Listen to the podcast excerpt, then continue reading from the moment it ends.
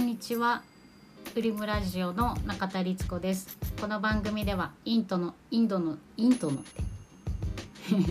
インドの伝統医学アイルベーダーの考え方をベースに日々気づいたことをお話ししたり質問相談などについてお答えしながらいろんな視点に気づき日々の出来事をおおらかに見たり楽になったりするきっかけになればと思ってやっています。何かの作業や家事のお供などにお聞きいただければ嬉しいです。有料のオンラインコミュニティもありますのであ現在今あの新規メンバーさん募集中です。えー、気になる方は概要欄からぜひぜひチェックしてみてください。はい改めてこんにちは、えー、今日は8月25日。もう8月もあと6日？いやー本当にもう何回も同じこと言ってるけど早いですよね。お盆明けにちょっと涼しくなったとはいえまだまだここ数日中湿気がすごくてあやっぱり湿気ってしんどいなと思ってます。こう何もしてなくてもどんどん汗が出てくるというかまだまだ、えー、暑さ続くと思うのでぜひぜひ クールダウンを取り入れていきたいところですが今日も、えー、質問についてお答えしていこうと思います。質問も募集してますのでよかったらぜひぜひあのアイルベーダーに関係なくても人間関係でも仕事でも子育てでも、えー、何でもいいのでぜひぜひ送ってみてください。では質問を読んでいきます、えー、S さんからの質問で、えー、テレワークで首の後ろ背中肩がカッチカチです。おすすめの動き知りたいです。とのことで質問ありがとうございますえー、っとこれは、まあ、例えばヨガだったりそういう動きで解消できる方法があればなっていうことなだと思うんですけどここでアイルベーダの考えをもう一度思い出してみるとアイルベーダーって、まあ、伝統医学ではあるんですが予防医学なんですね。で、えーまあ、よくピッタとかカファとかバータとか聞いたことあるかなと思うんですけどこの番組を聞いてくれてる方々は、ね、そういうあの、まあ、動作とか自分の体質とかを、えー、見ながら自分の今の体調を知ってもし不調があればその原因を取り除いていくっていう医学なんですね。でもちろん対処法もあるんですけど要は原因が何かを知ってなくしていくって考えるのでこうテレワークで首の後ろ背中肩がカチカチっていうのをそこに当てはめるとまずはその原因を知るっていうことだと思うんですがもうテレワークっていうことも分かってますよね。テレワークが原因でっていうことなのでじゃあ原因をもっと掘り下げていきたいところなんですがどんな体制でやってますか？テレワークの、まあ、きっとパソコンとかですよね。っとパソコンが必然的に視線を落とす形になって背中が丸くなってこう腰も丸くなってあと座り時間が長くなってあと画面を見る時間も長くなってっていうことだと思うんですがどうでしょう？こうテレワークでもいろんな形があると思うんですがえー、うん。まずその自分のテレワークがどんな形でやってるのかを一度振り返ってみてもらえたらなと思います。できっと今言ったことが当てはまることがあるんじゃないかなと思うんですけど原因をなくすっていうところを考えるとその無理になっている姿勢をまずは改善するパソコンの位置を上げるとかえー、っとパソコンのだから台とか置いて位置を上げるとかあと椅子を変えるとか私もパソコンの時間が長いので私はスタンディングデスクにしました。ただリモート会議とかで、まあ、長時間話す場合は座ったりもするんですけどでも基本的に会議もお尻の時間を最初に決めて確認して話し出します割とダラダラ話してしまうこともあるので何分を目安に、えー、しましょうかみたいなことを言ったりただまあ1人、うんと、1対1とかの会議でない場合ってそれ難しいですもんね。なのでその辺はこの仕事の環境とか状況で変わってくるとは思うんですけどあとはスタンディングデスクにしてよかったなと思うところはずっと立ったまましんどいのであのちょこちょこ休憩を入れるんですね。でそれが自然にパソコンの画面を見ることからも離れることになってるのではいなので目の休憩にもなってるっていうことが一つ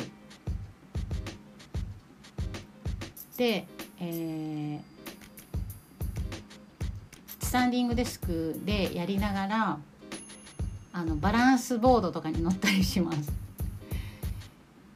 それはなんかこうやらなきゃっていう凶悪関連ではなくて楽しみながらやってる感じなんですけどあとねあ今日ちょっとどうしても座りたいけど椅子だとちょっと腰痛くなるかなって思う時はバランスボールに座ったりしてます。でそのバランスボールをこう作業が長かったりリモート会議が長くなりそうな時も椅子をバランスボールにそっと変えたりしてやったりしてます。でスタンディングデスクにするのって結構ハードルが高いと思うんですけど私はね座ってた机をあれどうしたんだっけ？あもう座ってた机を解体しちゃって処分してあの壁にくっつける形のスタンディングデスクを作ったんですけど父親がそういうのがすごく上手なので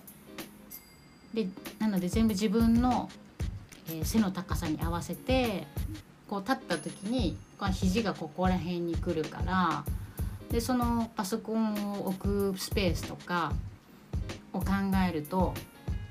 えー、いいこのぐらいの大きさだなとかこう自分に合わせて作ったんですね。であちょっと思い出してきたその過程を思い出してきたけど最初スタンディングデスクにしたんですよ。でもそのタイミングか途中でそれまでデスクトップだったパソコンをノートパソコンにしたんですよ。移動しながら仕事することも増えたの増えたしこうデスクトップも、えー、確かフリーになってすぐだったのですぐ買ったから10年ぐらい9年ぐらいかな経ってたのでもうそろそろ古くなってきてたので変えたんですね。9年って結構使いましたよね。そう。でいざノートにしてみたらまた視線が落ちちゃったんですよ。あのノートパソコンにしたことで。それまで大きいモニターだったので結構正面を見る形だったんですけどしかもモニターをね台に載せてたので。でそしたらすごい肩と特に首の後ろが重たくなっちゃってあこれはいかんと思って。で整体の先生にその姿勢を見せたらこれは首痛くなるわみたいな風に言われたので。でじゃあモニターを買おうということでアーム式のモニターにしました。でアーム式のやつってこうです置き型ではなくこうアームがついてて結構ビヨンと伸ばしたり向きを大きく変えれたりするやつなのでなんでアーム付きにしたかっていうと、まあ、向きを変えて、あの、みんなで映画見たり娘のうんネットフリックスとかをそれで大きな画面で見たりっていうのができるなと思ったのでそれにしたんですけどアームのモニターはもう大正解でした。視線視点視線も上がったし大活用してます。大活用してます。でそのアームのモニターにした方がいいとかスタンディングデスクにした方がいいっていう話ではなくて今原因が分かってるのであればきっとその対処で何か体操をするよりも原因をもう少し深く掘り下げていってこれをまずなくしてみようとか。じゃあえっ、ー、と、まあ、バランスボールも場所を取るのでバランスボールがいいよっていうのもあれなんですけど例えばタイマーをなんか気持ちいい音のタイマーを買って15分ごとに鳴るようにしたりとかして例えばですよこれ昔ね整体の先生に私も集中しちゃおうなので勧められたんですけど15分せめて15分おきに外を見るようにしてくださいとかなんかそれは目線のあの距離見る見る距離がずっと一定だと目が疲れちゃうからこう遠くを見たりする時間を意識的に作るようにタイマーかけたらっていうのとかあとただリモートワークで会議が長くなる時はまあしょうがないですよね。でもね今ももしリモートワークで、えーと、リモート会議で目が疲れたりとかしたらちょっとカメラオフにさせてもらってちょっと伸びしたりするかな。なので多分あの質問をくれた方はすごく集中してお仕事に挑むタイプの方なのかなと思ったんですけどどうだろう？すごくあの直感で言って間違ってたら申し訳ないですけどピッタさんだったりするのかなピッタを持ってたりするのかなと思ったんですが目とか疲れやすくないですかね。なので、えー、まずは今の自分のリモートワークの体制をちょっと一言のように俯瞰してみて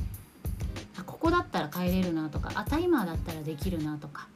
もうあの大胆な話よしスタンディングデデスクにしちゃおうとかバランスボールにたまに座ってみようとか何か分かんないですけどなんか自分ができそうなこと楽しそうなことを試してみて姿勢を変える。これでもこれからリモートワークが続くとしたらすごく大事なことだと思うのであの何かできること多分あると思うのであとパソコンの下になんか台を置くとかえ、っとなんだろうな例えばノートパソコンでキーボードが打ちにくいのなら外付けのキーボードを買うとかなんかいろいろあると思うんですよね。ぜひぜひあの毎日のちょっとしたことを